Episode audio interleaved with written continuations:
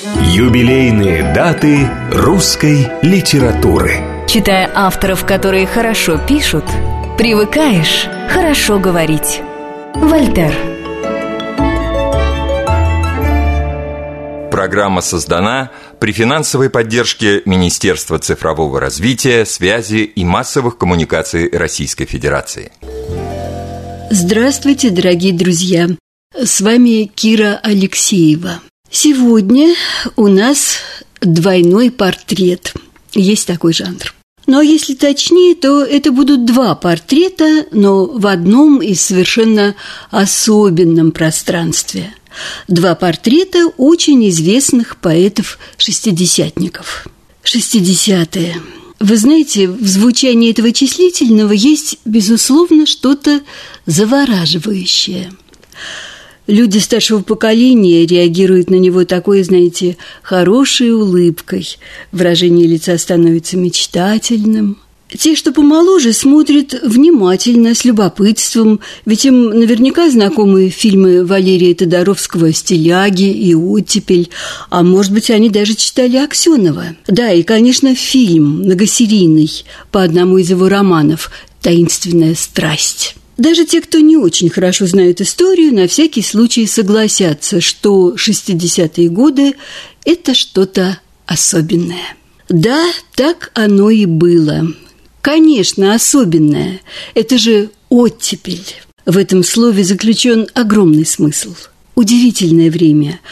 Ощущение крыльев, свободы.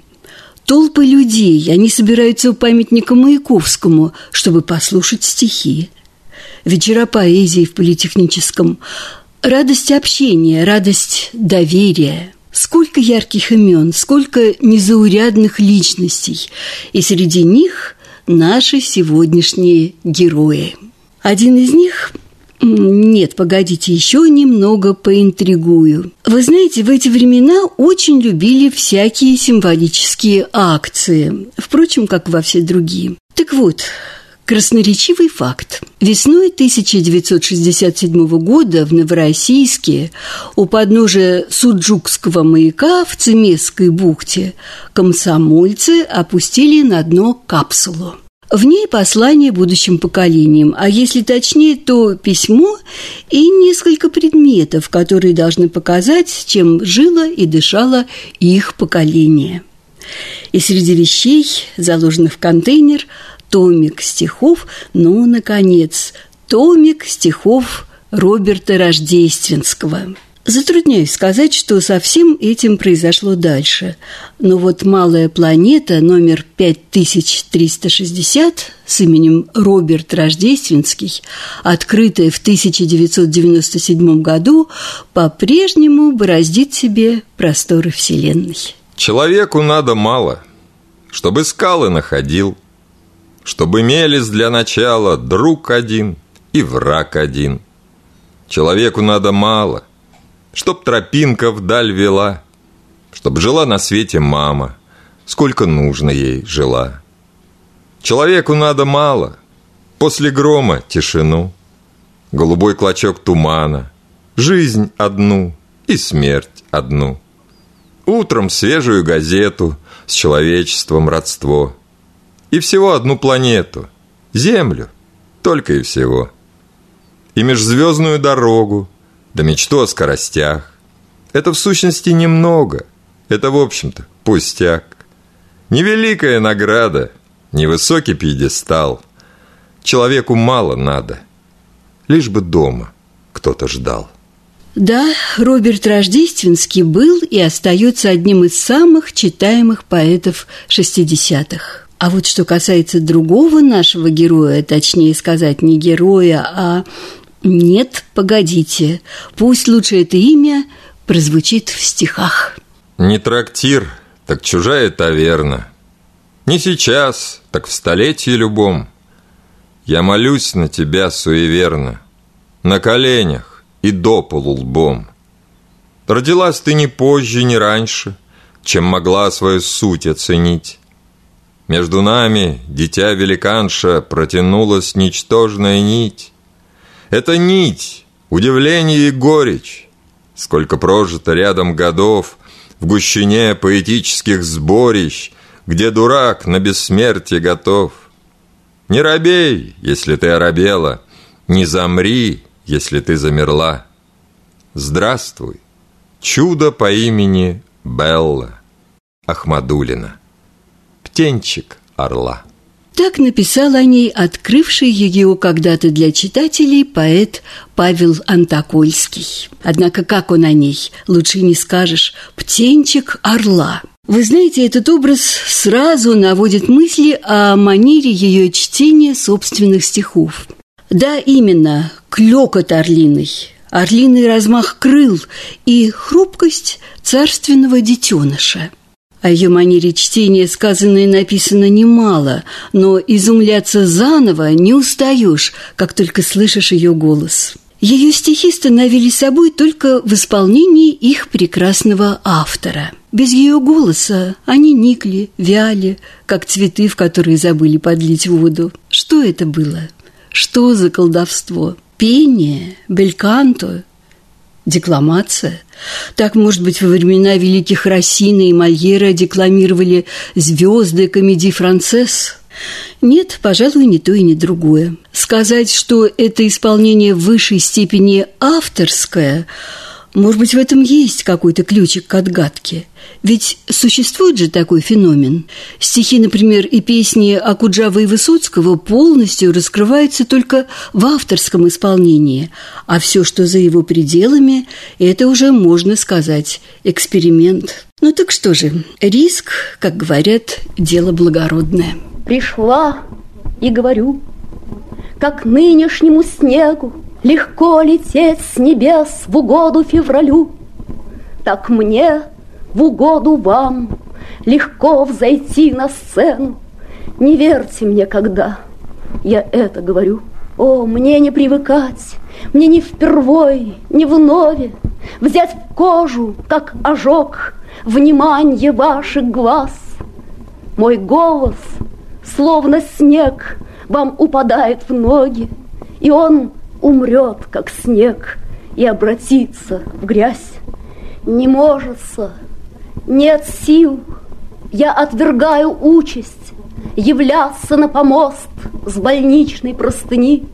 Какой мороз во лбу, какой в лопатках ужас. О, кто-нибудь, приди и время растяни по грани роковой, по острию каната — Плесунья, так пляши, пока не сорвалась. Я знаю, что умру, но я очнусь, как надо. Так было всякий раз, так будет в этот раз. Исчерпана до дна, пытливыми глазами, На сведенье ушей я трачу жизнь свою. Лишь тот, кто мной любим, всегда спокоен в зале, Себя не сохраню — его не посрамлю.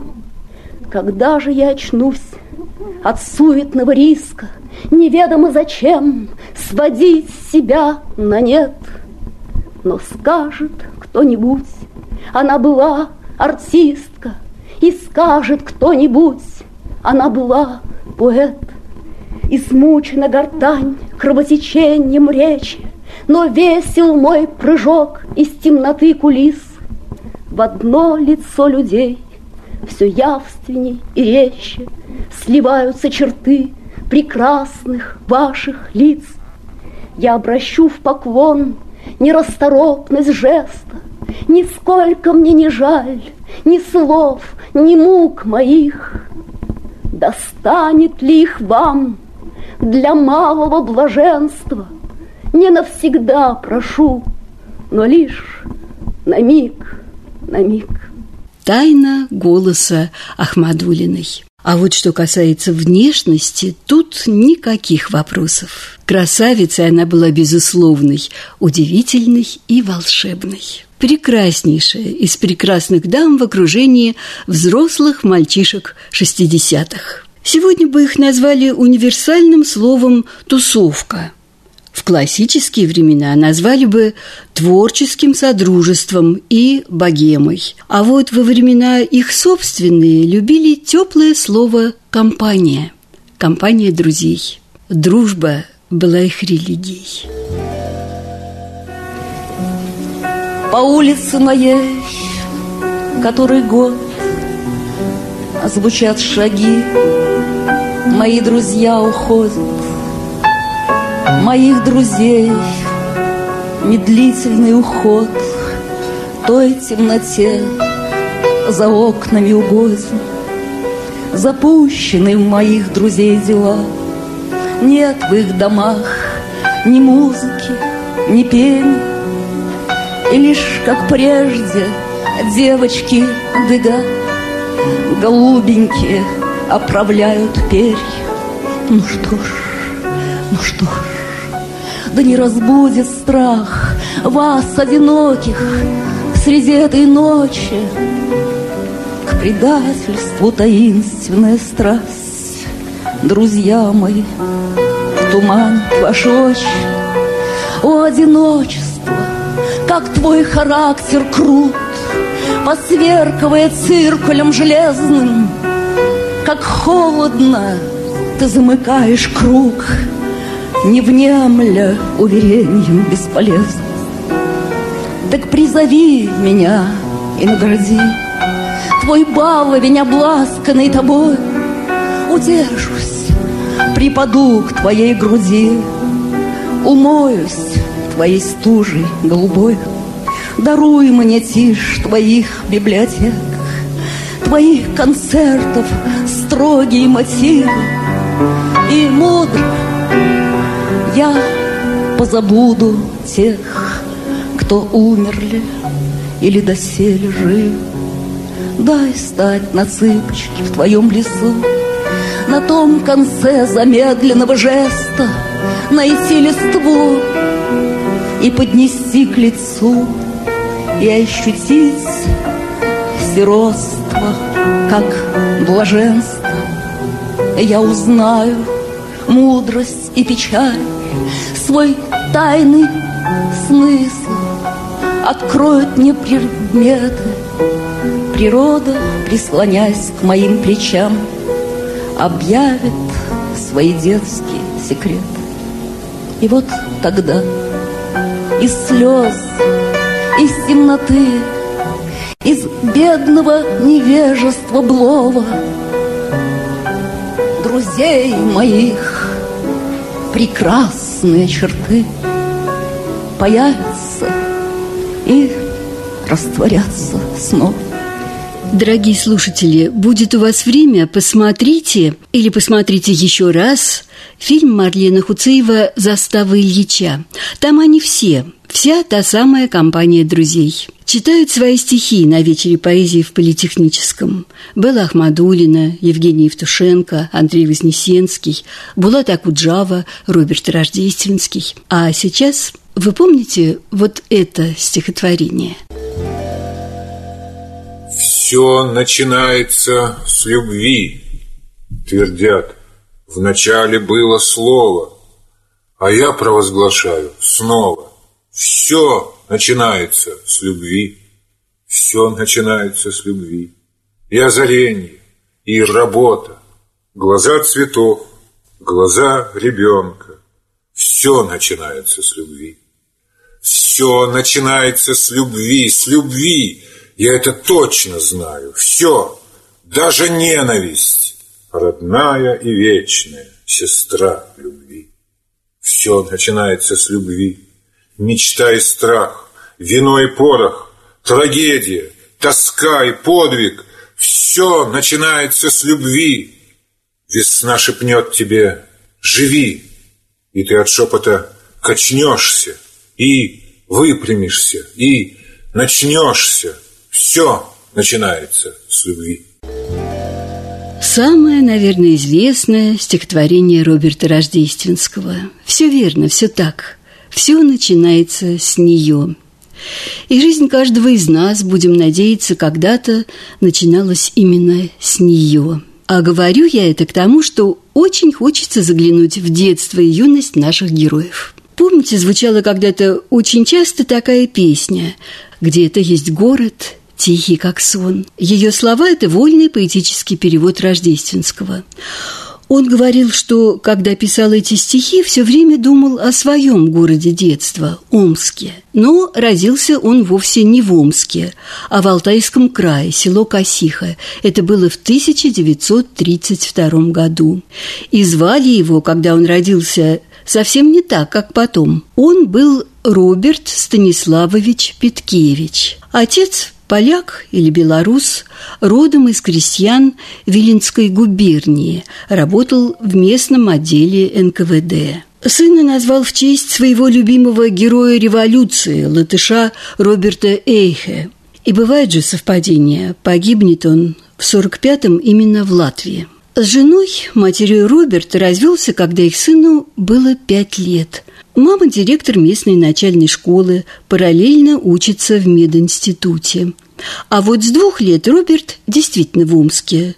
Живет то с бабушкой, то с тетей, учится в музыкальной школе. А потом и вовсе мама на фронте, он в дед-приемнике. Все получилось совсем не так, как в том прекрасном туманном городе детства из песни. Детство у него было военное и непростое. Этих снежинок смесь, этого снега прах, Как запоздалая месть летнему буйству трав, Этих снежинок явь, призрачное крыло — белого небытия множественное число. Этого снега нрав, этого снега боль, в небе себя разъяв, стать на земле собой. Этого снега срок, этого снега круг, странная мгла дорог, понятая не вдруг, выученная наизусть, начатая созов, этого снега грусть, этого снега зов. Медленной чередой, падающей из тьмы в жаждущую ладонь прикосновение зимы. В сорок пятом мама выходит замуж за однополчанина Ивана Ивановича Рождественского. Он усыновляет Роберта, дает ему свои отчество и фамилию, и родители забирают его в Кёнигсберг. Дальше Ленинград, Петрозаводск, Первая публикация в местном журнале. В литературный институт в Москве поступает со второй попытки. Там знакомится с Евгением, Булатом и Андреем. Я имею в виду, и вы поняли, наверное, Евтушенко, Акуджаву и Вознесенского. Знаешь, друг, мы, наверное, с рождения такие. Сто разлук нам пророчили скорую гибель. Сто смертей усмехались беззубыми ртами – Наши мамы вестей месяцами от нас ожидали. Мы росли, поколение рвущихся плавать. Мы пришли в этот мир, чтоб смеяться и плакать, видеть смерть и в открытое море бросаясь, песни петь, целовать неприступных красавиц. Мы пришли быть, где необходимо и трудно. От земли города поднимаются круто, век суров, почерневшие реки дымятся, Свет костров лег на жесткие щеки румянцем. Как всегда, полночь смотрит немыми глазами, Поезда отправляются по расписанию. Мы ложимся спать, кров родительский сдержанно хвалим. Но опять уезжаем, летим, отплываем. Двадцать раз за окном зори алое знамя подымут. Знаю я, мы однажды уйдем к тем, которые сраму не имут.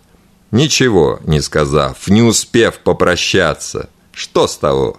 Все равно. Это, слышишь ты, счастье. Сеять хлеб на равнинах, ветрами продутых, жить в захлеб. Это здорово кто-то придумал. У Беллы Ахмадулиной все складывалось несколько иначе. Она на пять лет моложе, она москвичка, она из благополучной и обеспеченной семьи. Отец – партийный работник, в дальнейшем заместитель председателя Государственного таможенного комитета. Мать работает переводчицей майор КГБ. Детство проходило в центре старой Москвы, Моросейка, Покровка, Чистые пруды, Лялин переулок. росла под присмотром добрейшей бабушки, которая вместо сказок рассказывала ей «Буря мглою небо кроет» и еще много чего из Пушкина. Белла, кстати, ее изначальное имя, как и у Рождественского, тоже было не совсем такое, как потом. При рождении ее назвали Изабелла. Так вот, Белла еще в детстве начала писать. Сочиняла поэмы и повести, романы, драмы, комедии и даже мемуары. Сочинила продолжение Грибоедовского «Горя от ума», потом назовет все это жутким и чудовищным. Она напишет все дальнейшее, к чему я постоянно стремилась, так это страсть к сочинительству. В школе, во Дворце пионеров, в литературных студиях и кружках. Здесь уместно сказать, несмотря на то, что сочиняла я просто ужасно, но уже оттуда, из дальней туманной поры человечества, я знаю с лучшей стороны. Люди относились к моим занятиям милостиво и благосклонно. В 1955 году зачислена в Литературный институт имени Горького. В 1959 году отчислена. Официально за несданный экзамен по марксизму-ленинизму по версии родственников за отказ поддерживать травлю Пастернака. Она направляет письмо в ЦК КПСС с требованием прекратить это безобразие. Через некоторое время она все же восстановлена, а еще через год оканчивает институт с 1961 года принимает участие в Днях поэзии, выступает, как и Роберт Рождественский, как и все их друзья, перед многотысячной аудиторией на стадионах. Это я в два часа пополудни, повитухой добытый трофей, Надо мною играют на лютне, мне щекотно от палочек фей. Лишь расплыв золотистого цвета понимает душа, это я в знойный день до военного лета Озираю красу бытия. Буря мглою и баюшки баю, Я повадилась жить, но, увы, Это я от войны погибаю Под угрюмым присмотром Уфы. Как белеют зима и больница, Замечаю, что не умерла, В облаках неразборчивы лица — тех, кто умерли вместо меня. С непригожим голубеньким ликом, еле выпростав тело из мук, это я в предвкушении великом слышу нечто, что меньше, чем звук. Лишь потом оценю я привычку слушать вечную точно прибой безымянных вещей перекличку с именующей вещи душой. Это я — мой наряд фиолетов, Я надменна, юна и толста, Но к предсмертной улыбке поэтов Я уже приучила уста. Словно дрожь между сердцем и сердцем Есть меж словом и словом игра, Дело лишь за бесхитростным средством Обвести ее вязью пера. Быть словам, женихом и невестой, Это я говорю и смеюсь, как священник в глуши деревенской. Я венчаю их тайный союз. Вот, друзья, оба наших героя и оказались в том самом совершенно особенном пространстве, с чего и начинался наш рассказ. Продолжение следует. Юбилейные даты русской литературы. Читая авторов, которые хорошо пишут, привыкаешь хорошо говорить. Вольтер. Программа создана при финансовой поддержке Министерства цифрового развития, связи и массовых коммуникаций Российской Федерации.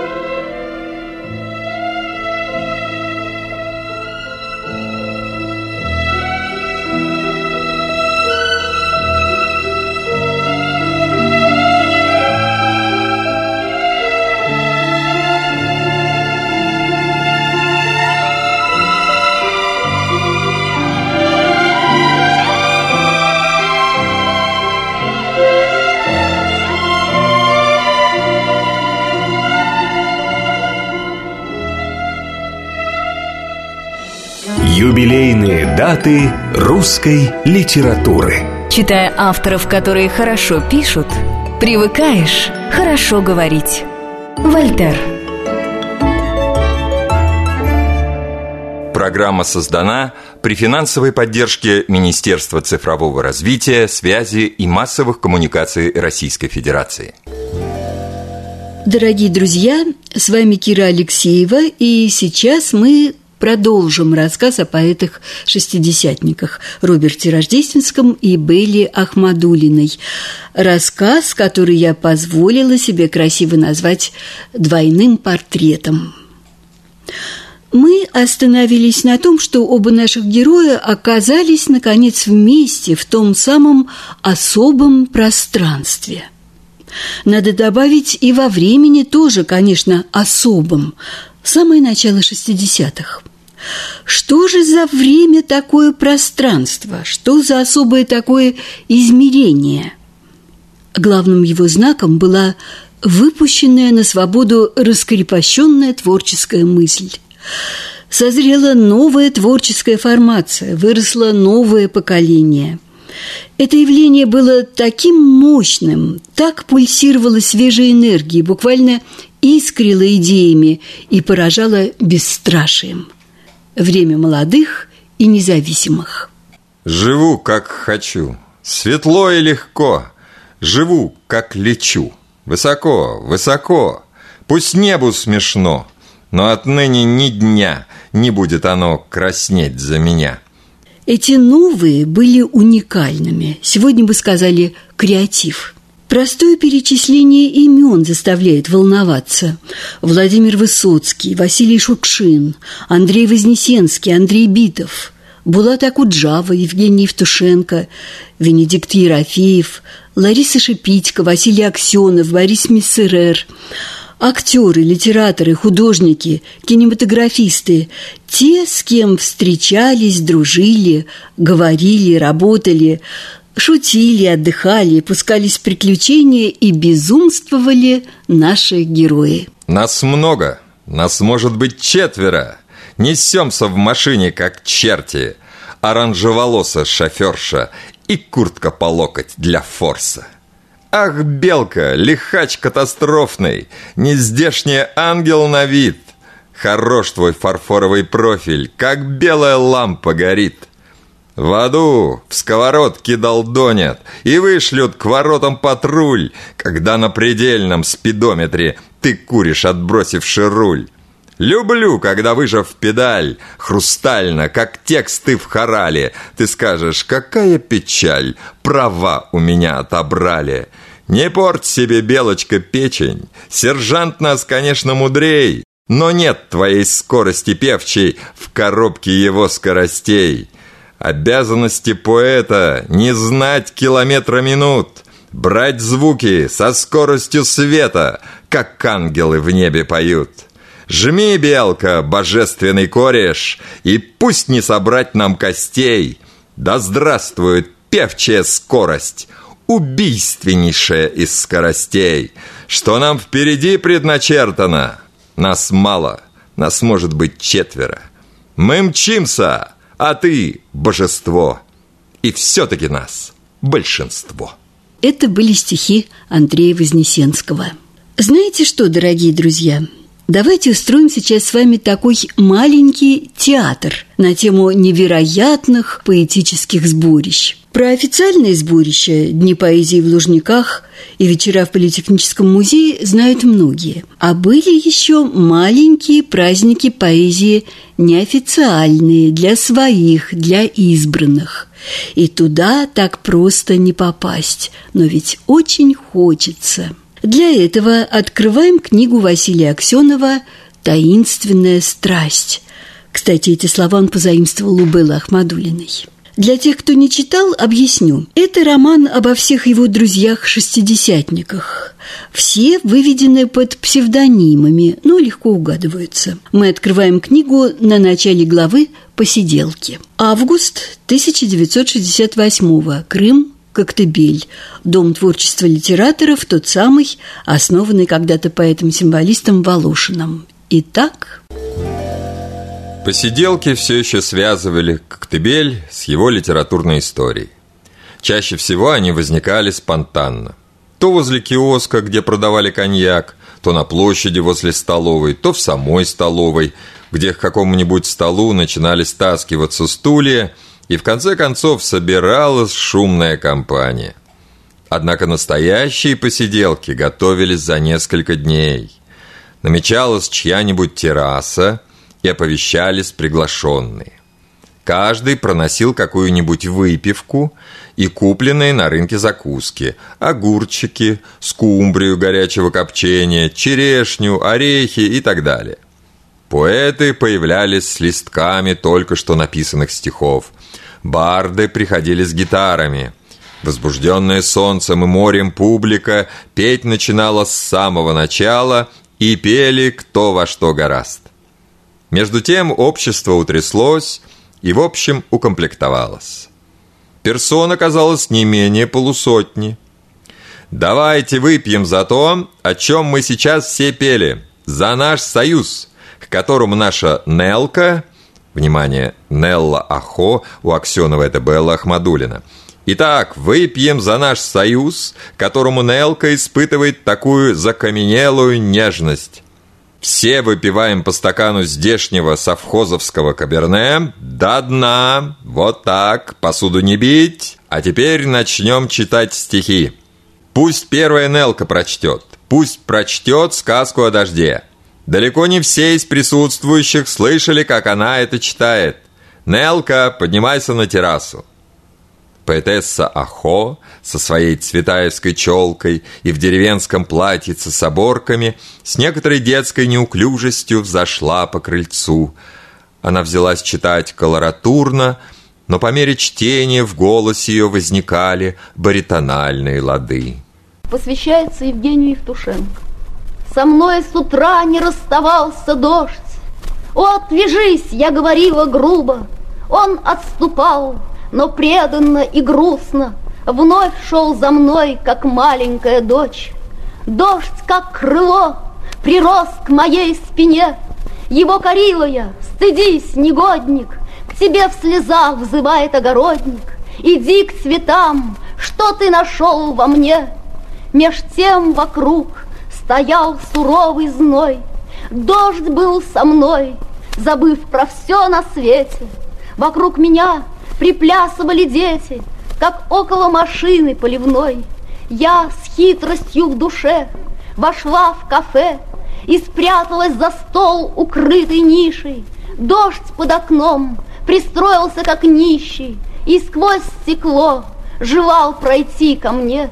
Я вышла, и была моя щека наказана пощечиную влаги, но тут же дождь в печали и отваге омыл мне губы запахом щенка. Я думаю, что вид мой стал смешон, Сырым платком я шею обвязала, Дождь на моем плече, как обезьяна сидел, И город этим был смущен. Обрадованный слабостью моей, Дождь детским пальцем щекотал мне ухо, Сгущалась засуха, все было сухо, и только я промокла до костей. Но я была в тот дом приглашена, Где строго ждали моего привета, Где над янтарным озером паркета Всходила люстры чистая луна. Я думала, что делать мне с дождем, Ведь дождь со мной расстаться не захочет. Он наследит там, он ковры замочит, Да с ним меня вообще не пустят в дом. Я толком объяснила, доброта во мне сильна, но все ж не безгранично. Тебе ходить со мною неприлично. Дождь на меня смотрел, как сирота. Ну, черт с тобой, решила я, иди. Какой любовью на меня ты пролит. Ах, этот странный климат, будь он проклят. Прощенный дождь запрыгал впереди. Хозяин дома оказал мне честь которой я не стоила. Однако, промокшая всей шкурой, как андатра, я у дверей звонила ровно в шесть. Дождь, притаившись за моей спиной, Дышал в затылок жалко и щекотно. Шаги, глазок, молчание, щеколда. Я извинилась. Этот дождь со мной. Позвольте, он побудет на крыльце. Он слишком влажный, слишком удлиненный для комнат. Я зла, я все лгала, я поступала дурно. В тебе, как на губах у стекла дуло, явился выдох чистого стекла. Душой твоей насыщенный сосуд, дитя твое, отлитое так нежно, как точен контур, обводящий нечто, о том не знала я, не обессудь. Из 67 прочитанных строф продолжается у Аксенова, мы приводим здесь только 10, но и они, нам кажется, достаточно для выражения курьезно-серьезной трагикомедии 1963-го, именно того года, когда у оскорбленного поэта сложилась эта сказка. Нелла поставила точку и замолчала – опустив голову и взглядом из-под лобья, блуждая по собранию. Теперь очередь дошла до Эра. Эр, друзья, замечу в скобках, в романе Аксенова никто иной, как Роберт Рождественский. Он волновался. Полез на сцену этаким увольнем. Что читать? Ну ладно, начну с одного из ранних, окончу одним из недавних, про Лорку. Имеется в виду, друзья, испанский поэт начал читать стих из ранней книжки, написанный якобы о западных потерянных, а на самом деле о наших юнцах, мучимых непонятной советской жаждой. Парни с поднятыми воротниками, в куртках кожаных, в брюках, джинсах. Ох, какими словами вас ругают! И все время удивляются. Живы? Все слушали очень внимательно. Он понял, что этот стих стал для многих – настоящей ностальгии. Роберт начал читать второй стих, тот самый, друзья, о жизни и смерти Федерико Гарсия Лорки. А одна струна, тетива, зазвеневшая из темноты, вместо стрел в колчине слова, а когда захочу – цветы. А вторая струна – река, я дотрагиваюсь до нее, я дотрагиваюсь слегка, и смеется детство мое – есть и третья струна – змея. Не отдергивайте руки. Это просто придумал я. Пусть боятся мои враги. А четвертая в небе живет. А четвертая схожа с зарей. Это радуга, что плывет над моей бедной землей. Вместо пятой струны – лоза. Поскорее друзей зови. Начинать без вина нельзя ни мелодии, ни любви. А была еще одна, очень трепетная струна. Но ее такие дела злая пуля оборвала. Этот стих, к тому времени еще нигде не напечатанный, вызвал удивленные аплодисменты. Каков Эр? Неужели это тот самый, кого когда-то при внезапной ссоре его ближайший друг назвал барабанщиком при джазе ЦК в ЛКСМ? Вот такая, в общем-то, незамысловатая зарисовка с натуры. Я не специально оборвала ее на этом жестком высказывании друга, просто так получилось. Но высказывание на самом деле имело место быть, и принадлежало оно Евтушенко. Однако не будем торопиться с выводами, ведь человек – существо сложное, а жизнь долгая – Пройдет не так уж много времени, и барабанщик будет добросовестно и кропотливо работать в комиссии по литературному наследию Цветаевой и Мандельштама, будет хлопотать и добиваться издания первого сборника Высоцкого. Вы знаете, из этого аксеновского полотна мы, сознаюсь, оставили за кадром постоянные переглядывания поэта Эра со знакомыми женщинами из их компании. Ладно, ну и что ж тут такого? Дело нормальное, житейское. Тем более, что по большому счету Роберт Иванович был однолюб – а вот это как раз в их очень богемной среде расценивалось как большая редкость. Из 62 лет своей жизни Роберт Рождественский 40 лет разделил с единственной и любимой женщиной. Он был женат единожды, раз и навсегда. Женщина его жизни была литературным критиком, и звали ее Алла Киреева, по-домашнему Алена. Эти строки он напишет в свой последний год. «Милая родная Аленушка, впервые за 40 лет посылаю тебе письмо со второго этажа нашей дачи на первый этаж. Значит, настало такое время. Я долго думал, чего бы тебе подарить к нашему юбилею, а потом увидел стоящий на полке трехтомник и даже засмеялся от радости. Ты соавтор практически всего, что я написал. Первая их квартира была не квартира, а комната в коммуналке в подвале, недалеко от ЦДЛ. Постоянно кто-то забегал погреться, чайку попить. А когда появились дочки Катя и Ксюша, и появилась, наконец, квартира, народная тропа и вовсе не зарастала. Было весело, шумно и интересно. А когда никого не было, они не говорили много. Им хорошо было вместе молчать. Где-то отрыбь зноя с ног человека валит, Где-то метель по насту щупальцами тарахтит, А твоего солнца хватит на десять Африк, А твоего холода – на несколько Антарктид. Снова кричат ярости, вулканы стучатся в землю. Гулким, дымящимся клёкотом планета потрясена. А ты беспощадней пожаров, сильнее землетрясений и в тысячу раз беспомощней двухмесячного пацана.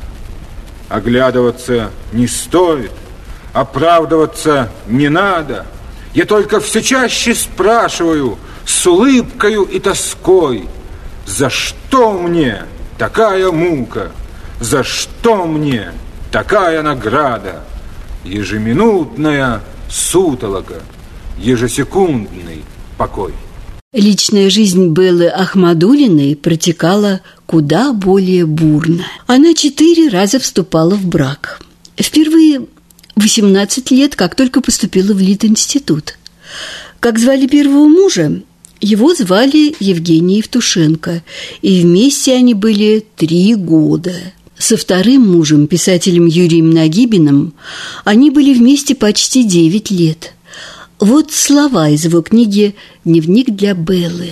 Она воплотилась во всех мужчин и во всех животных, во все вещи и во все явления – я жил в мире, достигшем совершенства восходов и закатов, рассветов и сумерек, дождей и снегопадов, и где не было ни одного юного женского лица. Я не удивлялся и не жалел об этом. Я жил в мире бесконечно щедро и полно населенном одною ею.